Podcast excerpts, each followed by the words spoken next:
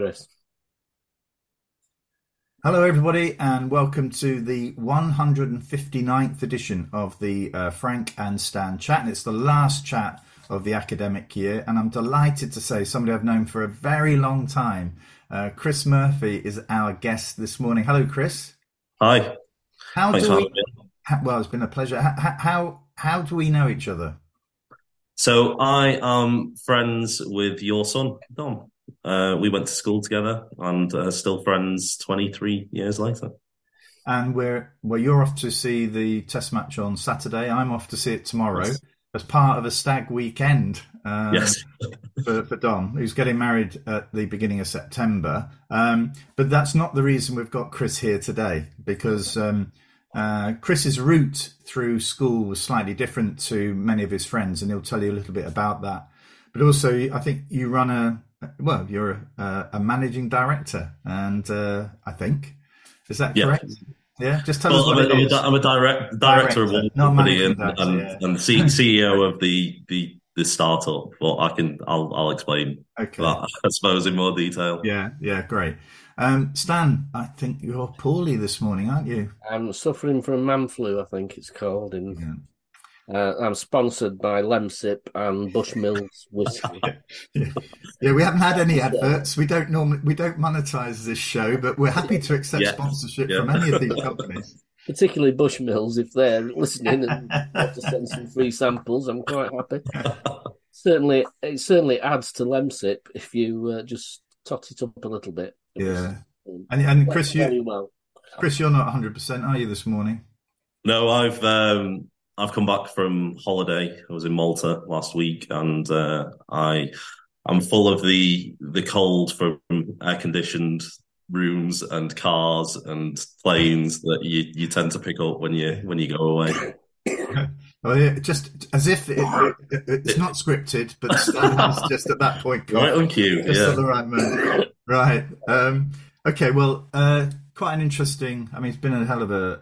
academic year, um, and we're really grateful for the guests that have joined us. Um, but it's uh, sort of probably time to sort of just consider what a tumultuous year it's been. But um, we probably won't do that today. I think we'll save that up for uh, when we come back in September. But uh, Stan, what's caught your eye this week? Um, a bit of maths, really. Um, I wasn't all keen on everybody doing maths till eighteen until I saw the headline in the Daily Express this morning that said prices must drop now inflation has fallen. And clearly there's a misunderstanding of what inflation is. Yeah. It's like saying, right, I'm not accelerating as quickly in my car as I was doing before, so the speed should drop. Yeah, no, I'm not in reverse yet. Faster, but yeah. you're not going at at a rate as fast as you were before. And I just think, and this has come from, from Jeremy Hunt, the Chancellor of the Exchequer. So if we don't know basic maths, that inflation is the rate at which things are rising, not mm. the price, then there's something wrong. And I saw a survey, I don't know the validity of the survey, but thirty percent of people who answered the survey thought prices would drop if inflation was halved. And that, to me, is the bit that would say, right, okay, I give up defending people not doing maths to eighteen. If thirty percent of the country don't understand what inflation is, then we definitely need some maths. Yeah. I think also, to be fair, the Prime Minister said he would put more money in people's pockets by halving inflation. Again, not quite sure how that works. Yeah, and he, he apparently has got a, a master's, an M B A from some sort of American university yeah. and what have you, you know, I mean, it, it, I think it's, in a way, there's something here, isn't there, about what sort of maths people are taught at school as well. Yeah. You know what I mean? I, I, I would have thought there's a really interesting lesson about how do we calculate inflation. Yeah, probably isn't thought of as a maths lesson, but could easily be sort of yeah, a very relevant lesson for all kids. For at sixth form, say, um, a, a study, a, a piece of work that's on practical maths. Yes. You know, how does a mortgage interest rate work? How does how does you know payments to the bank work? All that stuff, which would be interesting and also useful maths, as opposed to, you know, when I fell out of maths um, at A level, when they introduced I, which was the invisible number, which was the square root of minus one. And at that point, my head sort of went, right, this is now going, going a bit mad. And Chris, that might be the reason why it was perhaps a good idea not to study maths. I, I, I completely agree, yeah. And I think I think you're right, though. I think the uh, the practical application of, of maths and, and things in, in general, it's um, it should be. That's, things like that should be taught at school. I mean, you... I, I had a friend, just sorry, Frank, but I had a friend who had his own business. And when he sold his business, he was in his sixties. He said to me, Stan, what, what do you know about tax? So I said, well, what do you mean? He said, well, how much how much is tax? And I said, it's about thirty percent of your of your money goes in stoppages, your wages. He said, oh, I've never had to do that. I was going to say, as a as a business owner, you uh, you do become reliant on accountants. Yeah, and you, said, I've never had to you, do you, you still should know the basics. yeah, yeah. So he'd arranged, this company that bought him out were paying his wages. But he based oh, really? it on, on, on virtually a cash-in-hand sum. So it was thirty percent less than what he thought he was. Yeah. And again, it was that complete ignorance of somebody who'd run a very successful business for a long time and just didn't know the implications of, of uh, paying tax. I mean, I mean, Chris, your your business, you know, this sprinkler system. Sorry. Just explain what you, you know, what that is before I ask you the question, because people wonder, why is he talking about sprinkler systems? So why am I going to talk about sprinklers?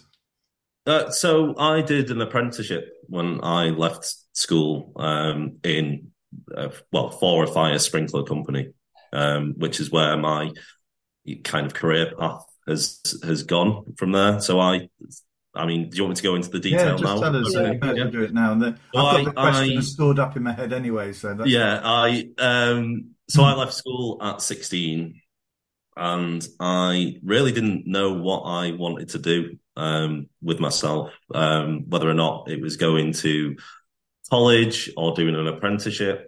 Um, in my family, like so, my brother, my older brother, and my dad. They were kind of pushing me down the route of like, doing an apprenticeship because that's what they did. And I was interested to kind of find out more about it, but it wasn't something that I was set on.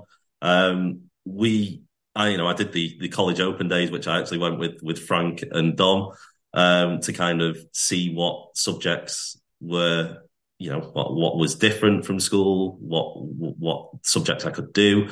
Um, and there wasn't really, when I sat down to kind of, I don't know, tick off the sheet that said, I want to do this, I want to do this, there wasn't really anything that I had a passion for or, um, you know, was was one hundred percent committed to what I wanted to do. And when I spoke to my dad about it, he kind of steered me away from, you know, some of the, um, I don't know, some of the more extravagant courses, such as archaeology and things like that, that he was like, you're probably never going to get a job in that if you if you continue studying that, which it, it might have been the case, it might not have been, but um, I suppose that's one of those things. But yeah, so I, I ended up asking him if he had any um, apprenticeships available at his company.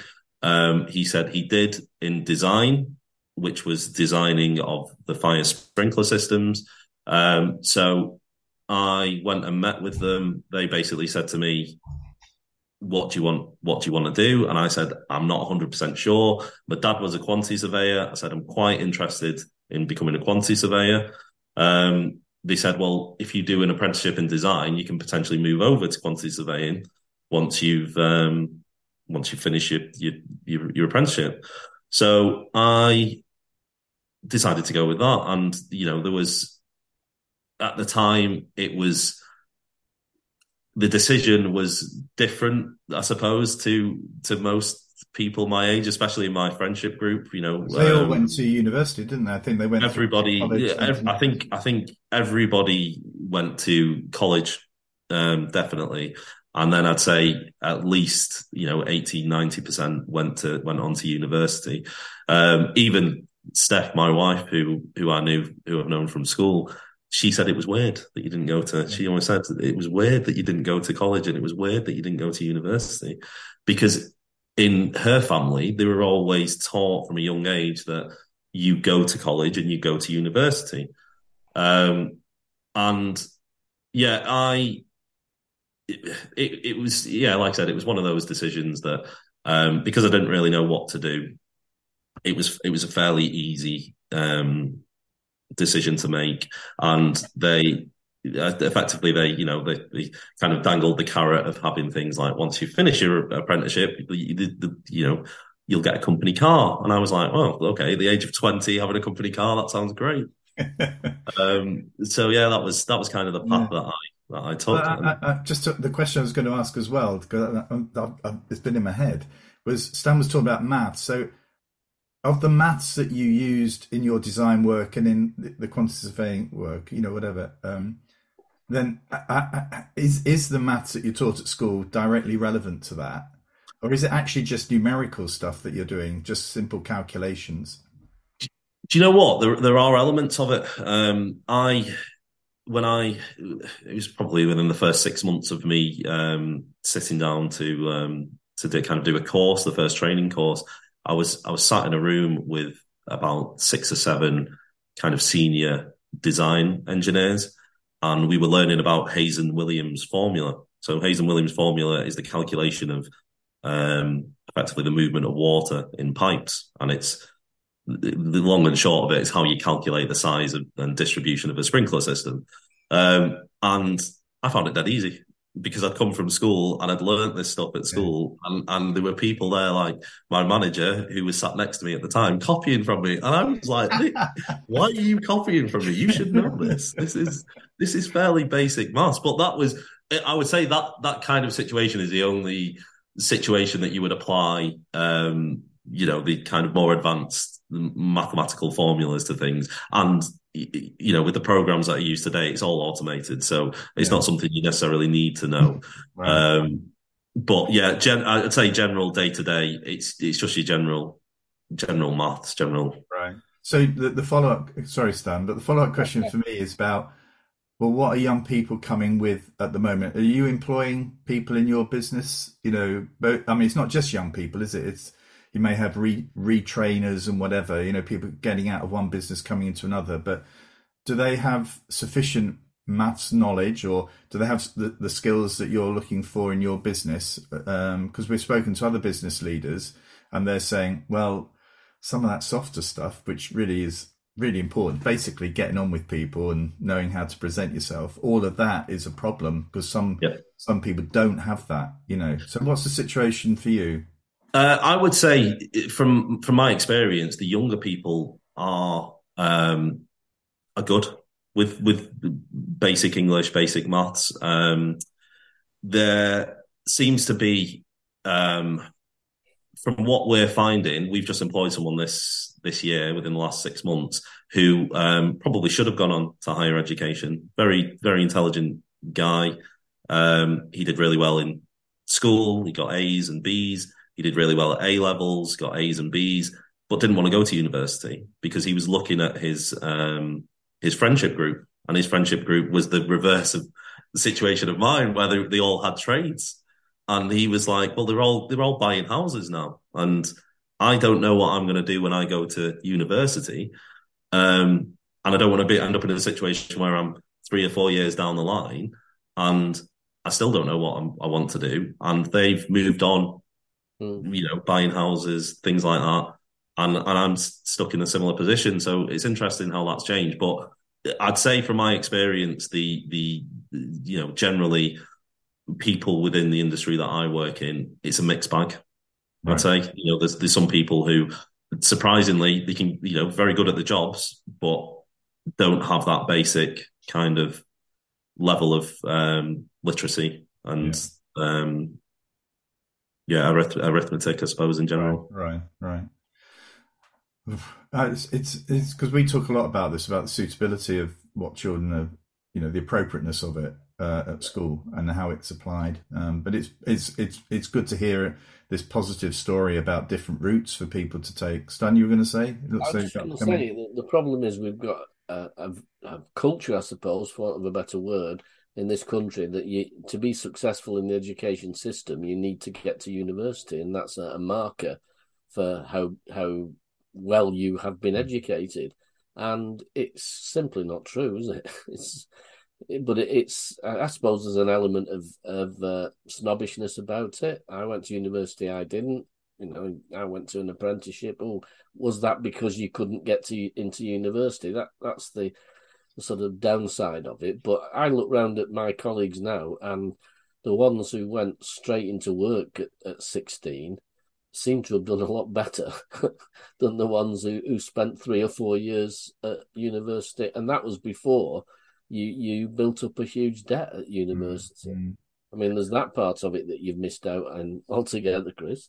Exactly, exactly. And I, I would say that it's, um, you're right. You're, you're one hundred percent right in terms of the, the you know, when, I, when everyone was going to university and I was going to parties and social occasions where people were asking what university you are, and I was like, oh, I didn't go to university. I, I did an apprenticeship.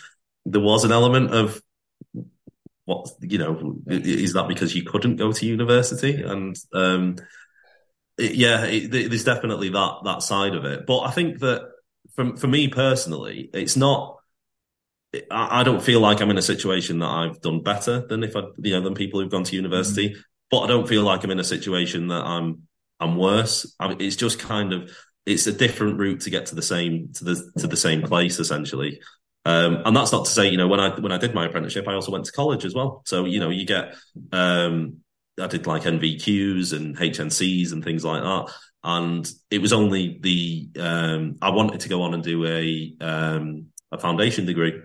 Um, and it was only my, the company that I worked for at the time said, you've kind of done too, too long at, oh, right. at college doing the four years. We don't want you to, to take any more time out doing it. Right. Oh, um, okay. Well, what's caught your eye this week, Chris?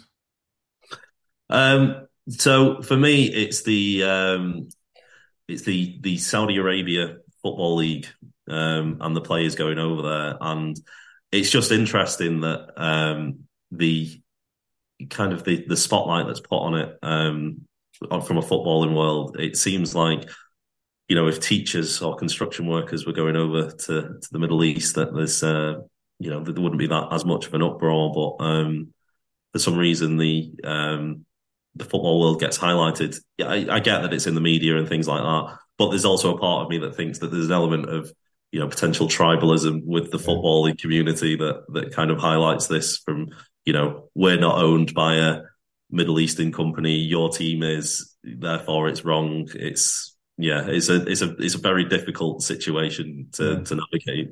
I think what's interesting in that is if, if um, I have met teachers who've gone um, to the Far East to, to teach, your sort of concern is, is that the right place for you? Are you sure you'll be happy in in those circumstances, in those conditions? It's not. Are you making a moral judgment by going? Oh, yeah. It, yeah. It's it's about their um, sort of welfare. But when it comes exactly. to footballers, it's immediately, you're just going, you know, breaking the moral ground because you, you're after more money. Yeah. I, but I get, you know, the, the role models, footballers, I get I get that side yeah. of it. It is, you know, they people do look up for them and they are influential members of society. That's that's how it works, especially with like social media and things these days. Um, but there's still a side of me that thinks that there's, you know, that if it wasn't for the fact of the, the football tribalism, would it be as highlighted as much? Um, you know, potentially, potentially not. It's it's a difficult, like I said, it's just one of those things that crossed my mind and yeah, I really fathom an answer. What's interesting in, in Japan and Korea and places like that, that they follow footballers rather than teams. So yeah. they're, yeah. they're fans of footballers. So I suppose if, if you go down that route, then it doesn't make any difference where your footballer plays. Yeah. As long as they are playing and being successful.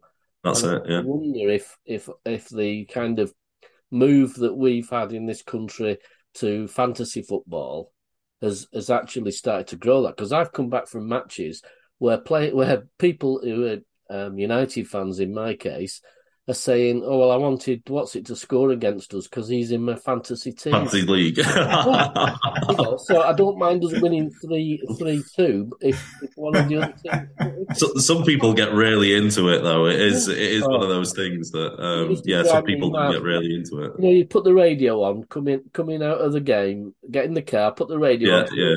on this saying, who was the assist? Who assisted him? Yeah. Listen to the results. Yeah. I, I, I, for somebody, um, I, I think it's interesting, though, that uh, uh, why are they being drawn to Saudi Arabia or to the Middle East, I suppose? The thing for me is um, I support Southend United. Um, we are been in the High Court for non-payment of, ta- of, mm. of tax. Um, we, we we've had players that have not been paid. We've had um, we we can't hold matches at Roots Hall because we haven't paid. I say we, but the com- the the business hasn't paid the um, medical staff. It hasn't watered you know, the the pitches. The the ground itself now looks completely derelict, and and we've got very very wealthy people, you know, who are going off, already millionaires, going off to Saudi Arabia to earn even more money, mm. you know, um, and actually that reinvestment of their time, it's not about their money, but their investment of their time into a community like Southend. I'm not suggesting Jordan Henderson come and play for Southend, but, you know, putting some of that back, I think, you know... It might they, happen, that, though. I, I agree with you there, Chris. I was just going to say the same thing.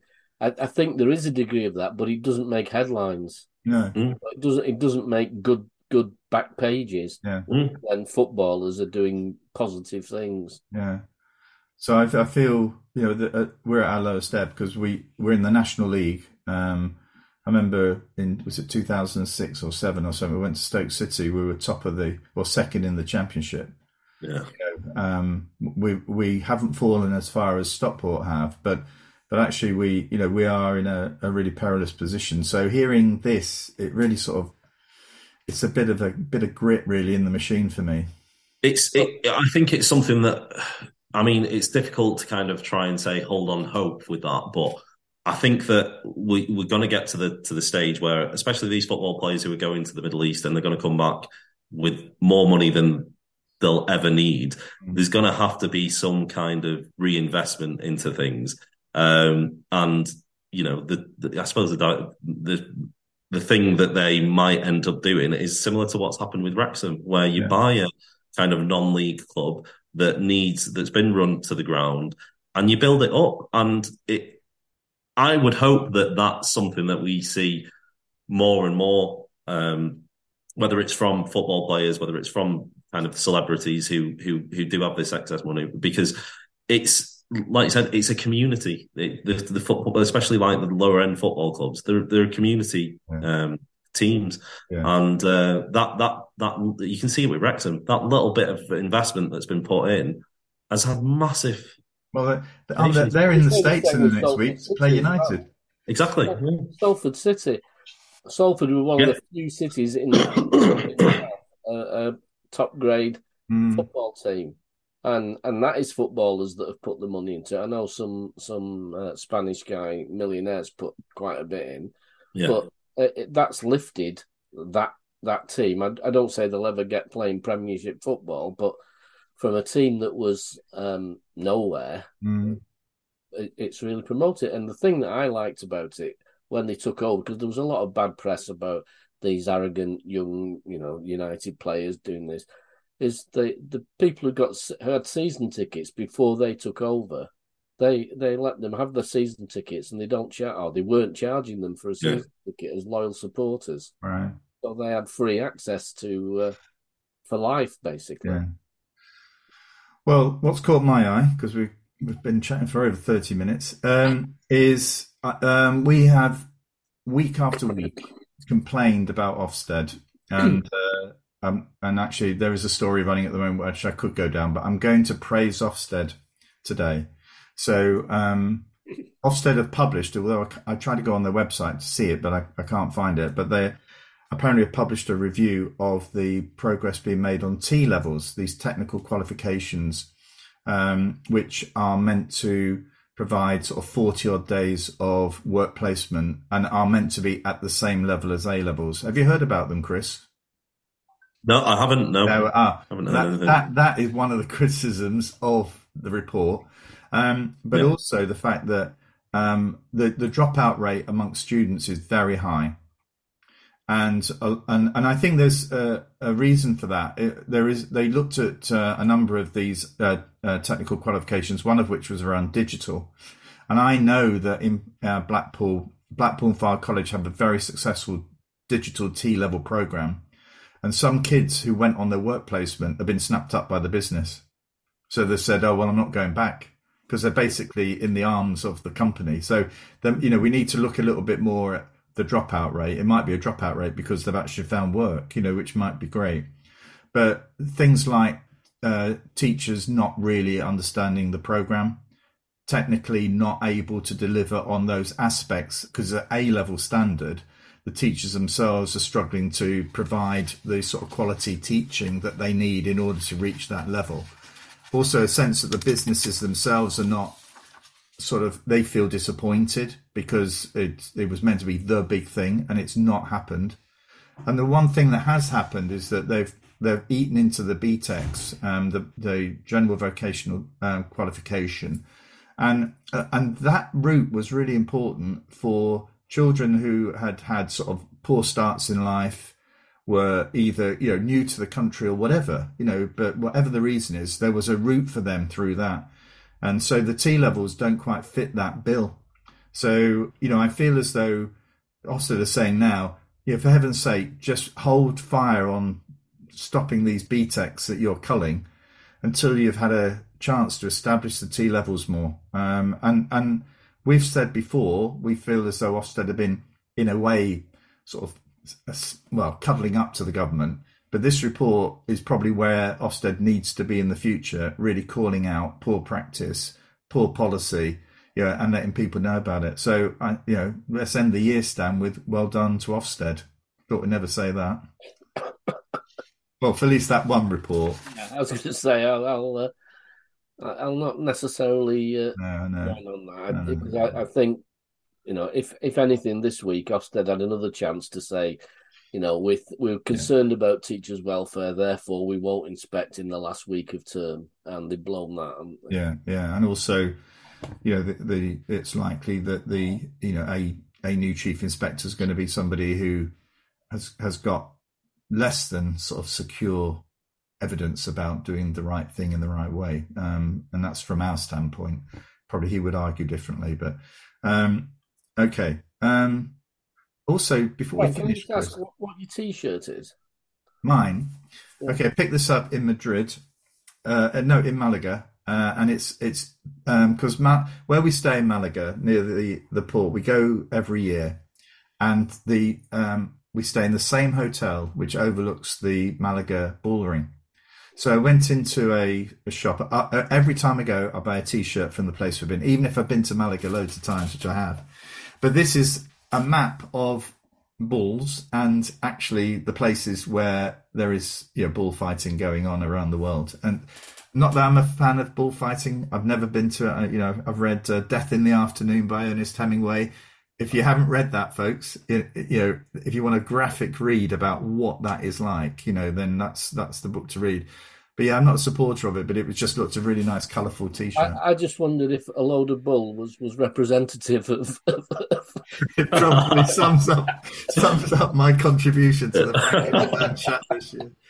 Um, and also, uh, Chris, before we finish, you you, you yeah. mentioned that you're, you've uh, um, you've got a, a digital startup business as well. So yes. Do you want to just explain how you how you, you know what it is? I think I know what it is, but do you want to tell the Tell others. Yeah, so so it kind of came about when I was uh, a project manager um, for companies, and um, what what we found is I moved from you know one business to another business to another business, and the issue that I found was that the kind of systems that were in place um, just weren't very efficient, and and from what I could find from researching online, there wasn't really anything um, available for what I was after, and the issue was. was effectively placing orders. So like as a project manager, you would place orders for, for a project, for materials, like in construction, materials to be delivered to site. And um, what you would find is that the guys on site would ring you at a certain time of the day and say, I need this, this, and this for tomorrow. You would then have to write it down. You'd then get an email open. You'd send an email to the supplier with all of the things on. And you'd find somewhere along the way there was a mistake, you know, either from what the guys had, had put down, what you'd wrote down on the on the on the piece of paper, and what you'd put on the uh, on the um, email. So essentially, um, I came up with the solution of having a um, an app or a, or a platform where effectively the guys can request things from materials from site. It goes through to um, to the people in the office, they can approve it. And that was kind of the basic idea. And then it's kind of taken a bit of a life of its own, because we've realised that, well, actually what we're doing is we're storing all of the supplier data. So like we were finding that, like I said, at previous companies, you would have suppliers who would give out agreed rates for products, but that agreed rate list would be kind of just thrown in the back of a, you know, of the the the, um, the server that no one would ever look at. And we found, I, I, I did some research, and, and there was like three project engineers who had ordered the same material, and you had three different prices for it. Mm. And we were like, why is, how is, how is that a thing? And it's just because, you know, maybe the the supplier liked this person more, or maybe they hadn't applied the the, the, the rate that was needed to it. It was, there were, there were so many factors. So, yeah, the system now is, um, it kind of manages an overview of the, uh, it still does the, the basics that we wanted it to do with the approval rating, um, but um, effectively it manages the project finances. So you can uh, basically assign, you know, categories to your, to your, to your spending. Um, you can set budgets within those categories. You can... Um, you know, find out if a project's done well, a project's done poorly, if your project's done well, but you've overspent on, I don't know, pipe work or brackets. There's there's, there's a whole factor to it. There's a whole, you know, different factors to it. But what's yeah, it we, we what's it called? It's called Onso. Onso. Onso, yeah, it's it's short for on-site orders. Oh. But yeah, we found we found. I, I contacted you, Frank, uh, yeah. uh, uh, couple of years ago now. We um, when we launched, when we first did the pilot launch, we found we were getting inquiries from basically different sectors. You know, we were getting it from schools, from restaurants, care homes, um, who all all had the similar issue. So like the schools issue, for instance, was uh, I had a teacher rang me and said, um, I, I you know, I run a private school. I've got teachers in different departments. They're all buying the same books, but they're all paying different prices for it. And we need a way to standardize it. Yeah. And I was like, well, this is, this is kind of yeah. what the system does. On a construction level, we can, you know, we can do some tweaks to, to kind of make it suit from a from an education standpoint, and we've we've kind of implemented some of those. But yeah, it's it's one of those. It's very it's still very early stages. We're we're uh, currently uh, going out for investment. We're meeting with with some people at the minute. Um, yeah, and just seeing seeing what happens with it. Are local authorities interested? What was that? Sorry. Are local authorities interested at all? Well, that, that's something that we're going to explore. Because there's a whole range of um, possibilities with it. You, I, I had a great fallout with in one local authority when I was having some work done in the offices to find out how much it was costing to put tracking round and electric points for computing. Yeah. And I said, how have you got to that ridiculous price? And they said, well, it's priced at somebody coming in and fitting one plug.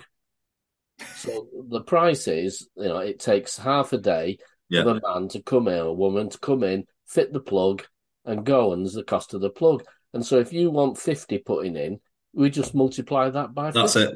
That's that's that's how, um, from a construction standpoint, that's how a lot of estimating is done. Um, it is it is kind of as basic as that. There's an, there's a, a rate that's applied. You know, we do it we do it in sprinklers, for instance. There's a sprinkler head. There's a rate that's applied to that sprinkler head. And you multiply it by the amount of sprinkler heads that are required, and that's kind of your price. The issue you have, though, is that at the end of the project, there's no real way to dissect that information. So, like I said before, you might have had a project that you've done really well on um, financially, but you've overspent on a certain category, and you've underspent on a on a different category. So, from your estimating point of view, you are... you're not getting a true reflection, because you've got these rates that are kind of bundled into, you know, to your price points effectively. Um, that nobody really un- understands that. I've had this conversation with many companies. I've said, I've, I've questioned it. I've said, where are you getting these rates from? And they kind, it is kind of a bit finger in the air. It's kind of, we don't really know how much we're going to spend on this, um, but it'll roughly be around this, and then we'll we'll figure out if it works at the end of the job. Yeah, but when when there's no money in, in local authorities, to to hear somebody in in the building part of it say. For instance, I was looking at having a studded wall built. Yeah. Told me the price, and then I nearly fell on the floor with the price. And I said, well, you know, tell me where you get that price. Well, there's a day for them to bring the materials on site. Yeah. A day for them to clear the site. Yeah. And probably two days to build a studded wall that, in my experience, would take half an hour. Yeah. And so yeah. you put thousands of pounds for something that's, that's just not. Yeah, but, I know. But like I said, it's the, the, the reason for that is because of the fear. It's because on some jobs it takes longer, and in some jobs it doesn't take as long. But yeah. there's no real. That's the problem that I find with the construction industry in general. There's no dissection into why that mm. is. So what they do is they cover it in this like this this this figure essentially. It's a worst case scenario, isn't it? Yeah, it is. Yeah. but it, but. Yeah, it's a it's it's it's a very strange. Um... So just to plug it though, Chris, your new app resolves some of those issues. It does.